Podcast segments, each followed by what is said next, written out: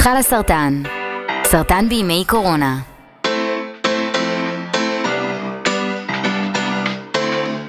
שלום לכולם ולכולם, אה, וברוכים הבאים לפודקאסט המחלה של חלה סרטן. אני ענת שפיר, אני בת 39 ואני מחלימה מסרטן שד, והיום אני מארחת באולפן את נוגה קלינגר, שהיא גם חברת קהילה וחברה לסרטן השד. היי נוגה. אהלן. אה, אני בת 42, אני תל אביבית, אני פמיניסטית, חשוב לי להגיד את זה בכל פעם. אה, אני בוגרת סרטן 2.0, שזה אומר, היה לי סרטן שד כמובן, אבל אני הייתי חייבת להיות קצת מעל זה וקצת טובה יותר. אובר-אצ'יברית, כאילו. אובר-אצ'יברית, גרורה, בראש. ללכת על הניתוח מוח. כן, ניתוח מוח לפני ארבעה וחצי חודשים. Uh, והנה, אני מנחה פודקאסט, אז הכל בסדר. לגמרי. uh, אז התכנסנו היום בזריזות כדי להקליט כמה פרקים בנושא החם של הרגע קורונה, שאנחנו יודעות שכחלק מקהילת הסרטן מציף הרבה מאוד שאלות ובלבול, והוא באמת ייחודי למצב הזה שאנחנו נמצאות ונמצאים בו. וננסה לתת לו מענה במספ... במגוון תחומים, ובפרק הזה קצת נתמקד יותר בצד הרגשי, הפסיכולוגי של ההתמודדות הזאתי, ונארח גם אה, את ענת לרון, שהיא פסיכו-אונקולוגית, ונוכל לשאול אותה, לנהל איתה קצת שיחה על הדברים האלה. אני חושבת שאני ונוגה מייצגות פה אה, שתי קצוות של הספקטרום של אה, איך אה, מסורתנים מתמודדים עם הקורונה. כן, חשוב להגיד רק שענת לרון היא פסיכו-אונקולוגית בבית חולים אסותא, רמת החייל. אוקיי. אה, אנחנו... נוגה כתבה איזשהו פוסט לפני כמה ימים על בעצם, אה, זה אחת מהסיבות שהדליקו אותי לשכנע אותה להגיע לכאן. אה, ספרי קצת על הפוסט הזה שכתבת על קורונה וסרטן. אני כתבתי על הקטע הזה של האי ודאות. Uh, בכלל, אני הרגשתי אגב שהפלטפורמה הזאת של פייסבוק היא פחות או יותר שלוש שנים, אני משתמשת בה כדי להסביר לאנשים על סרטן. מההתחלה, בהתחלה זה היה, בואו, תדברו על זה, uh, אני אהיה עם קרחת בקרוב, יישארו עמנו. Uh, אמרתי, אתם רוצים לדבר איתי, שלחו לי הומור שחור ואוכל טעים. Uh, זה מה שקורה עכשיו. קיבלת אוכל טוב? קיבלתי אוכל טעים, לא מכולם, אבל כן, באמת קיבלתי, זה היה מאוד מפתיע. ו- ואחד הדברים שאמרתי כל הזמן זה, הנה, זה עכשיו, זה קימו, ככה קימו נראה, קימו נכנס ל... זה עירוי, ככה נראה קימו מסוג אחר, כי אנשים באמת לא יודעים. אחר כך, ככה נראה המאיץ של ההקרנות, שאנשים ידעו אותו. כי באיזשהו מקום העולם הזה של סרטן, הוא לא מוכר למי שלא, מי שזה לא בא לפתחה או לפתחו. ואי ודאות בעיניי זה הדבר העיקרי שמלווה אותי אישית, אבל אני בטוחה שגם הרבה מסורטנים, אה, מלווה אותנו כל הזמן. ואחד הדברים שאני כתבתי זה שבאמת אה, כל העולם באיזשהו חשש מאוד מאוד גדול ואי ודאות מאוד מאוד גדולה ולא יודעים מה יהיה מחר, אז ברוכים הבאים לעולם שלי, אה, כי זה אני בשלוש שנים האחרונות. והנה אני יכולה להגיד לכם, אחרי התמודדות פעמיים, אחרי שאיבדתי בעיניים פעמיים לאי ודאות, Uh, ואני אומרת לכם, יהיה בסדר. באמצע יכול להיות שיהיה שיטי ויהיה לא נעים, uh, אבל בסוף יהיה בסדר, ועכשיו פשוט תתחילו לענות מה נשמע יום ביומו, כמו שאנחנו תמיד ענינו במשך כל התקופה הזאת של המחלה. יום ביומו, יום בסדר. מחר, אנחנו לא יודעים איך נהיה מחר. היום ביומו הזה הוא ממש uh, מקור ל... ליכולת להתמודד. אני חושבת שאחד מהדברים ש... כן עוזרים להתמודד עם סרטן שגם נדרש במצב הזה, זה איזשהו סוג של גמישות מחשבתית מסוימת. אה, היכולת אה, לזוז ו... ולהבין שהדברים הם לא מוחלטים, אה, הם לא שחור ולבן, ואני חושבת שגם יש משהו במחלה אה, ובהתמודדות הזאת שהוא קצת אה, מביא צניעות איתו. לגמרי, לגמרי. קצת פחות שיפוטיות, קצת פחות... אה, לא יודעת, אני, לא, אני גם, גם עכשיו שאני כביכול כאילו מחלימה, אין לי שום תחושת הישג שנובעת כי, מזה. כי לא עשינו לגבי זה שום דבר, יש אנשים שתמיד מגיבים לך בכל הפוסטים, איזה אמיצה, את איזה גיבורה. כן, אני... ואני אומרת, את לא אמיצה, אני לא אמיצה, אני לא גיבורה. Uh, החיים הביאו לי איזושהי התמודדות, והתמודדתי איתה, כי, כי מה, מה האפשרות האחרת שלי? Uh, וזה בדיוק אותו דבר כרגע עם קורונה. זאת אומרת, יש משהו שהגיע לפתחנו. Uh, עולמי, גלובלי, נשמע מאוד מפחיד, אבל זה מה יש. אז בואו נסתכל על זה בעיניים. אומרים להיכנס הביתה, ניכנס הביתה, בואו נכין תבשילים טעימים ונעשה אני, אני לימונדה. מרגישה שאנחנו לגמרי מפצים את הילדים עכשיו על כל תקופת הסרטן ושעות של אה, שעות של נוכחות, של בית לגמרי. למרות שזה, אני, אני בשלב שאני מרגישה שכאילו כרגע נותנים לי את, ה, את כל הקבלות. כשהיה לך, את ה- היית חולה, אה, נתנו לך לנוח, ועכשיו אנחנו, כי יש לי שני ילדים קטנים, אה, בני חמש ושש, ואני מרגישה בתקופת אקסטרים, ודווקא עכשיו יש קצת איזשהו איזון אולי. אה, מההתנהלות בבית, למרות ששני, גם אני וגם הבן זוג שלי, שנינו עובדים ואנחנו באיזשהו סחרחרה כזאת אה, הזויה. אז אני, חושבת שאני מרגישה משהו קצת אחר, אני ארבעה וחצי חודשים אחרי ניתוח מוח, וחודש אחרי היה גם ההקרנה, שזה הקרנה של חצי שעה לראש, משהו הזוי. נשמע סקסי. ו, ובאיזשהו מקום, אה, אני בחופשת מחלה. זאת אומרת, אני בסטטוס מחלימה. ובאחד המקרים שהרגשתי, הרגשתי שכל העולם הפסיק את אותה מציאות, שכולם באיזשהו מרדף אחריה, הפסיקו את המרדף, ופשוט התכנסו הביתה.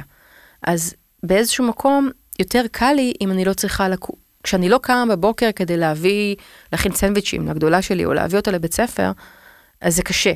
אבל שהיא לא צריכה לקום בבוקר והיא לא צריכה להכין סנדוויצ'ים, הרבה יותר קל. אה, ואם אני הולכת לישון בצהריים, כי אני מאוד מאוד עייפה, אבל לא רק אני, אלא כל הבית הולכת לישון בצהריים, אז הרבה יותר קל. ובאיזשהו מקום, תנו לי לשחק רביעיות, זאת אומרת, מבחינתי, הרבה יותר נעים ונוח לשחק רביעיות אה, בבית, מאשר לצאת החוצה, כי לצאת החוצה הרבה יותר קשה לי. אז, אה, אז, אז אני מרגישה שכמו שאמרתי, אישרו איתי קו, ואיזשהו מקום העולם הגיע להתמודדות שלי. Okay. אוקיי, אני, הלוואי והייתי מרגישה ככה, אני...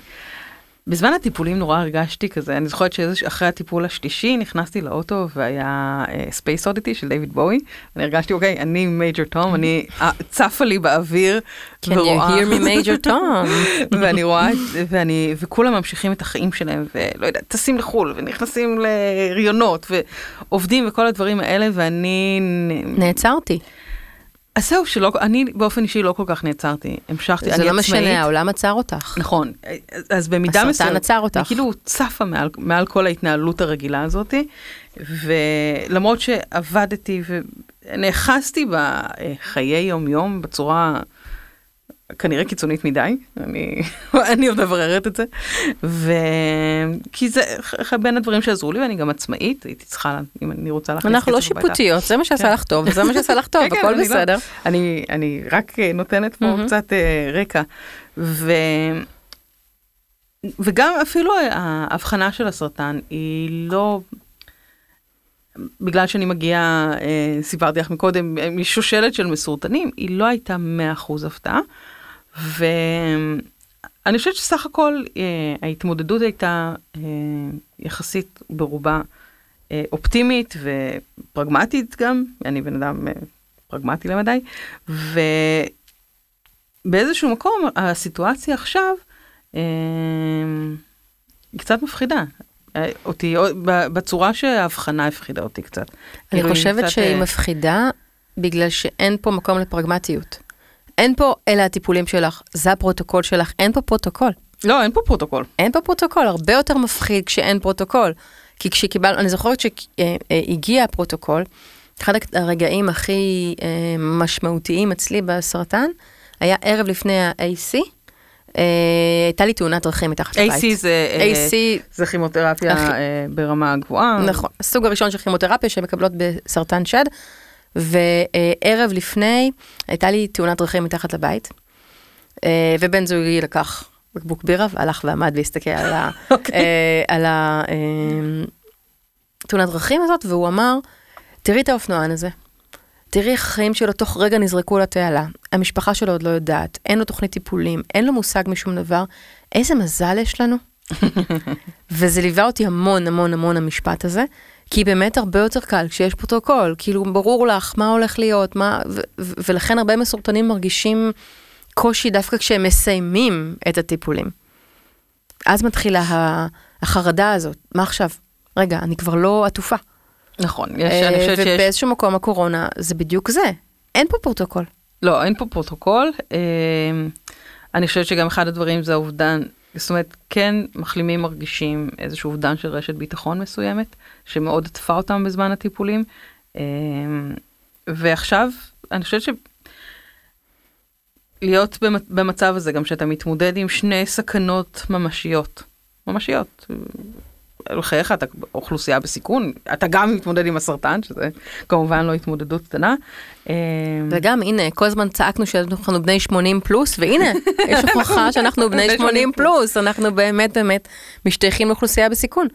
אני, אני רוצה להעלות שנייה את uh, ענת לרון, שהיא פסיכולוגית רפואית מומחית uh, מבית החולים אסותא ברמת החייל, כדי שתיתן לנו קצת uh, מידע בעצם על מה קורה, האם זה נורמלי מה שאנחנו מרגישים, אה, מה שעובר עלינו. היי ענת. אהלן, מה נשמע? בסדר. אה, אז אני אתחיל, איך מתמודדים באמת עם שתי סכנות ממשיות בו זמנית? אז אני ככה שומעת את uh, מה שאתם אומרות, ואני חושבת שמתוך הדברים שלכן אפשר לגזור הרבה מאוד מהאופנים שבהם מתמודדים. קודם כל מכירים בזה שאין לנו שליטה, שזה אולי הדבר שהכי קשה לנו לעשות, נכון? לצאת מהתחושה הזאת שיש לנו תוכנית פעולה ואנחנו יודעים איך נראה היום שלנו ואנחנו בתוך איזו שגרה, בתוך מצב שבו אנחנו צריכים להסתגל לאי-ודאות תמידית. אני ממש מסכימה למשפט הזה, אפשר לכתוב אותו ככותרת, אי-ודאות תמידית. כן, עכשיו זה קצת אשליה הרי הוודאות הקבועה שלנו, כמו אותו רוכב אופניים שצר לי עליו כל כך. אנחנו כולנו קמים בבוקר עם המחשבה שהכל יהיה בסדר ושהיום יהיה כתמול שלשום. וכשהאשליה הזאת מתנפצת לנו, אם זה הסרטן או הקורונה, אנחנו קצת חסרי אונים. עכשיו, ההתנפצות של האשליה הזאת היא בדיוק אחד מהדברים שאולי אה, הופך את חלק מהאנשים שמתמודדים עם סרטן או מתמודדים עם סרטן לחסינים יותר. לקורונה עכשיו, כי האשליה שלהם כבר התנפצה. נכון. נכון. אין אשליית בריאות. אנחנו בתחושה של לא יעזור, אנחנו לא באמת בריאים. אני תמיד אומרת שעד אותו רגע, כאילו אני, אני התנהלתי בתחושה שאני אחיה לנצח. עכשיו, לא באמת חשבתי שאני אחיה לנצח, אבל עד גיל 80, 90, לא יודעת, כן. משהו כזה. והרגע הזה של ה... והוא קשור, אגב, בעיניי להבחנה, הוא לא קשור לטיפולים שעברת על אה, סוג סרטן, לא, זה לא זה, זה הניפוץ הזה של השלב. לא, לא סתם, אני חושבת, ענת, אה, את זוכרת את התאריך? של האבחון. אה, ברור, אני זוכרת את התאריך, את השעה. את התאריך, את השעה, את הכל. אני עוד מעט חוגגת בדיוק ביום ראשון הקרוב, אני אחגוג שלוש שנים לאבחון הראשון שלי. למתנה. אה, לרגע, אוי, אני שונאת שקוראים לזה המתנה.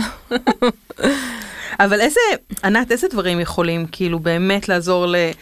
לאנשים שכרגע מתמודדים עם זה בכמה חזיתות, להתמודד עם זה אולי קצת יותר בקלות?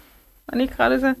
אני לא יודע, אני, המונחים שאני משתמשת הם כמובן סופר לא פסיכולוגיים נכונים, אבל איך, איך, מה, מה יכול לעזור להתמודד במצב הזה קצת יותר בקלות?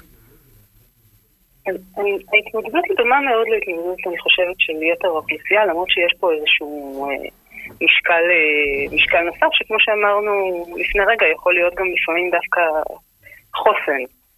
אבל uh, החיים האלה של היום ביומו, לנסות uh, להיות עם, ה, עם האתגר הנוכחי, ולא לנסות לתפרט את האתגר הבא, פה יש הרבה מאוד כוח, כי התסרטים העתידיים הם מאוד לא ודאיים, זה, זה ניסיון uh, קצת מלאכותי לייצר שליטה, ובתוך סיטואציה משתנה ומאיימת, הם בעיקר תסריטים גרועים. אני לא חושבת שמישהו מאיתנו קם בבוקר ואומר, אוקיי, מחר יהיה נהדר מה אני עושה עכשיו. המוח שלנו לא עובד ככה, אנחנו עסוקים בלנסות לראות איך אפשר uh, להתמודד טוב יותר אל מול קשיים. Mm-hmm. ולכן ההתמודדות, לא להכחיש את הקושי, אלא להיות בקושי הנוכחי, במה אני מכין היום לארוחת צהריים, כי כבר מיציתי את מלאי היצירתיות שלי בתוך הבית. אוי, אני לגמרי, לגמרי מתחברת לדבר הזה של מה להכין היום לארוחת צהריים, איך אני משתפת את הילדים בלהכין את ארוחת הצהריים. ואגב, אגב הנושא הזה... וזה אגב סוד נורא גדול, העניין הזה של ה...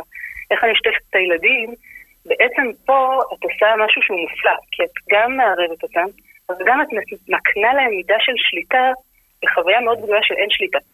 הם יכולים להיות חלק מהתהליך של מה שקורה היום, של מה אוכלים. כן. זה מדהים.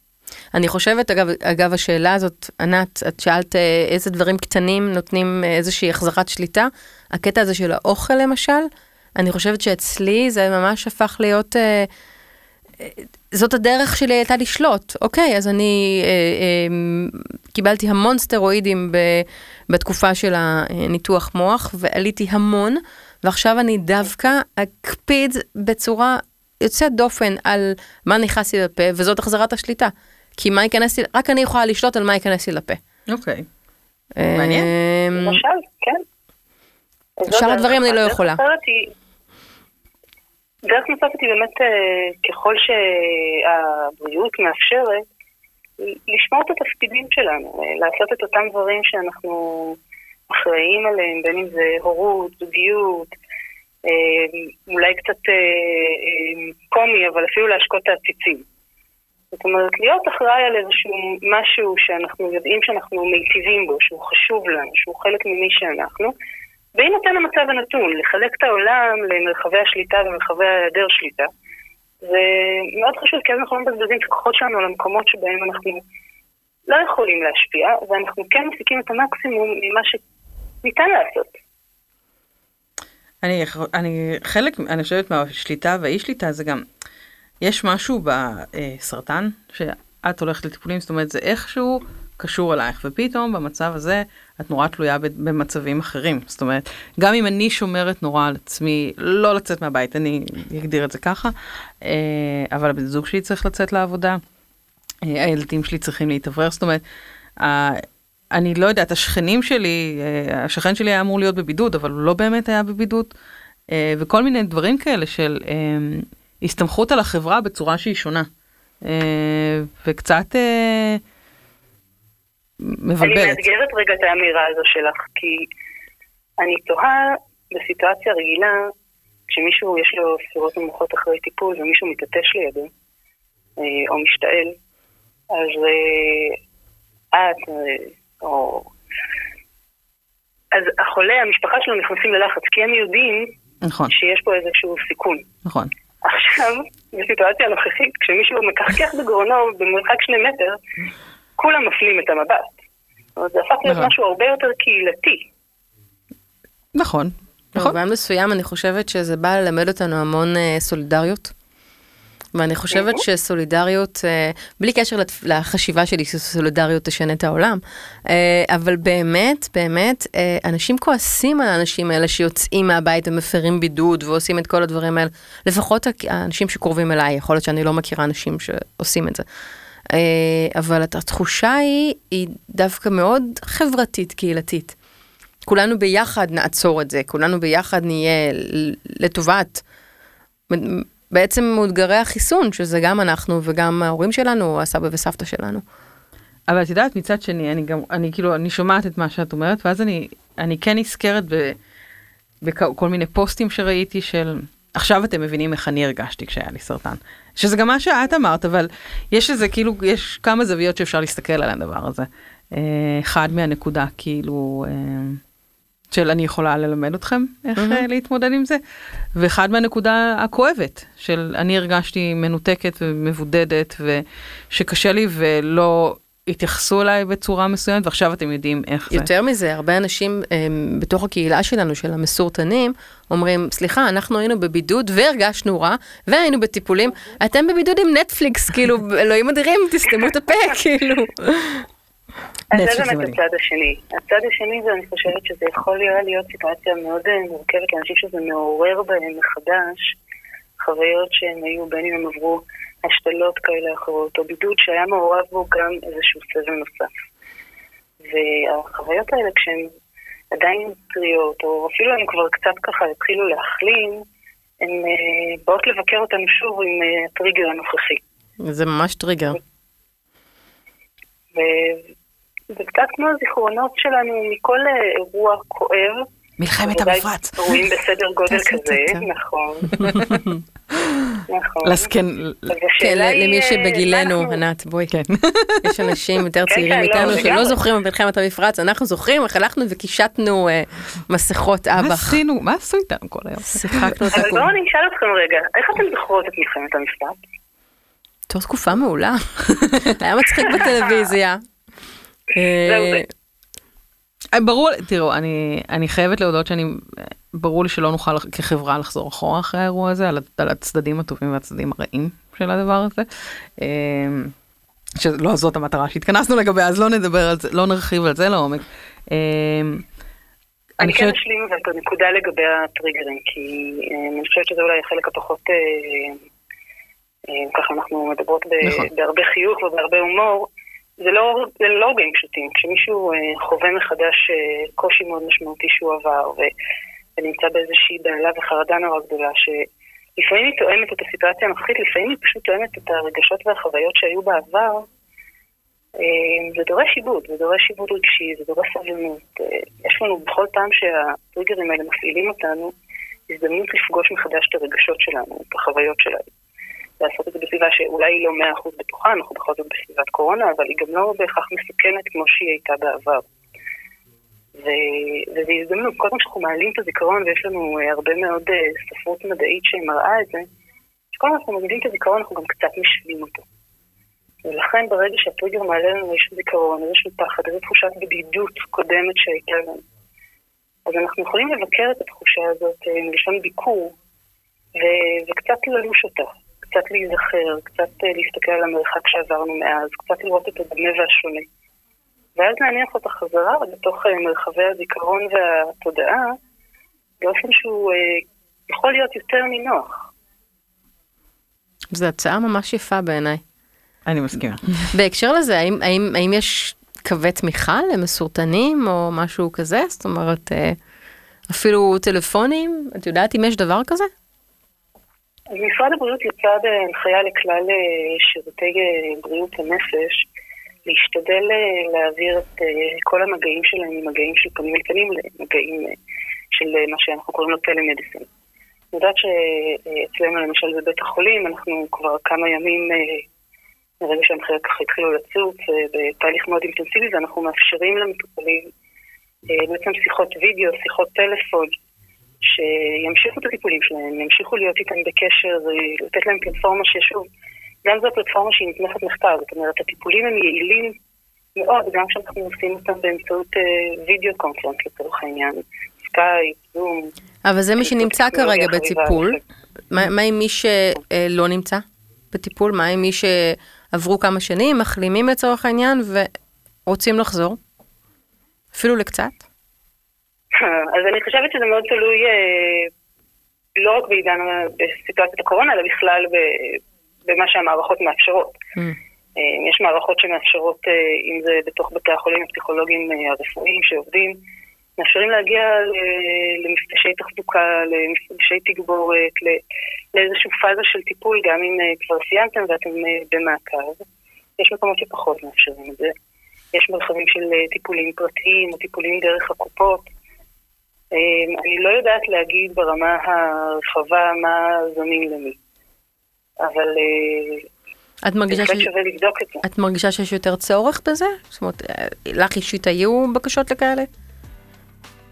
אני מרגישה שיש יותר צורך בזה, אנשים אה, דואגים, אמ, אנשים חוששים, והרבה פעמים זה קשור לזה שאנשים שחוו תחושה של טיפול מיטיב בעבר, שמחים לחזור לקבל ככה עוד איזה מנה שתחזק אותם בתקופה של קצת אה, יותר אה, חוסר יציבות. ויש איזשהו תגבור, זאת אומרת, אתם כצוותים פסיכולוגיים, אה, נדרש מכם גם להתמודד עם, זאת אומרת, כל אחד נשאר במחלקה שלו, יש תגבור של הצוותים, איזשהו משהו כזה שיכול לתת מענה לאנשים שצריכים באמת את הצורך הנקודתי הזה? אנחנו בתוך בתי החולים, אנחנו כמו יתר הצוותים, ערוכים אה, לעשות מעצמנו קווץ'. זאת אומרת, אוקיי. כשיש יותר אה, צורך, אנחנו עושים כמיטב יכולתנו. אה, תגבור אבל מצד שני גם לחברים שלנו, הרופאים, בוודאי לאחיות ולשאר הצוותים, לא, אין תגבור שמגיע משום מקום. אנחנו עושים כמיטב יכולתנו במצב הקיים. אתם עושים עבודת קודש. לגמרי. ענת, אני רוצה להודות לך ממש אה, על הזמן שהקדשת לנו והעצות המעולות שחלקת איתנו. המון המון תודה. תודה רבה. רבה. נהניתי לשמוע ולהשתתף. תודה. תודה לך. אז אני רוצה להגיד לכולם אה, תודה רבה, עד כאן לפרק הזה, אם אתם רוצים להמשיך ולדבר על זה או לקבל עוד מידע, אה, חפשו את חל הסרטן בפייסבוק, בקהילות ובאינסטגרם, ועוד מעט אה, תוכלו לשמוע את הפרק הבא שלנו. גם בנושא הקורונה, ועד אז תשמרו על עצמכם. ביי. תודה. ביי.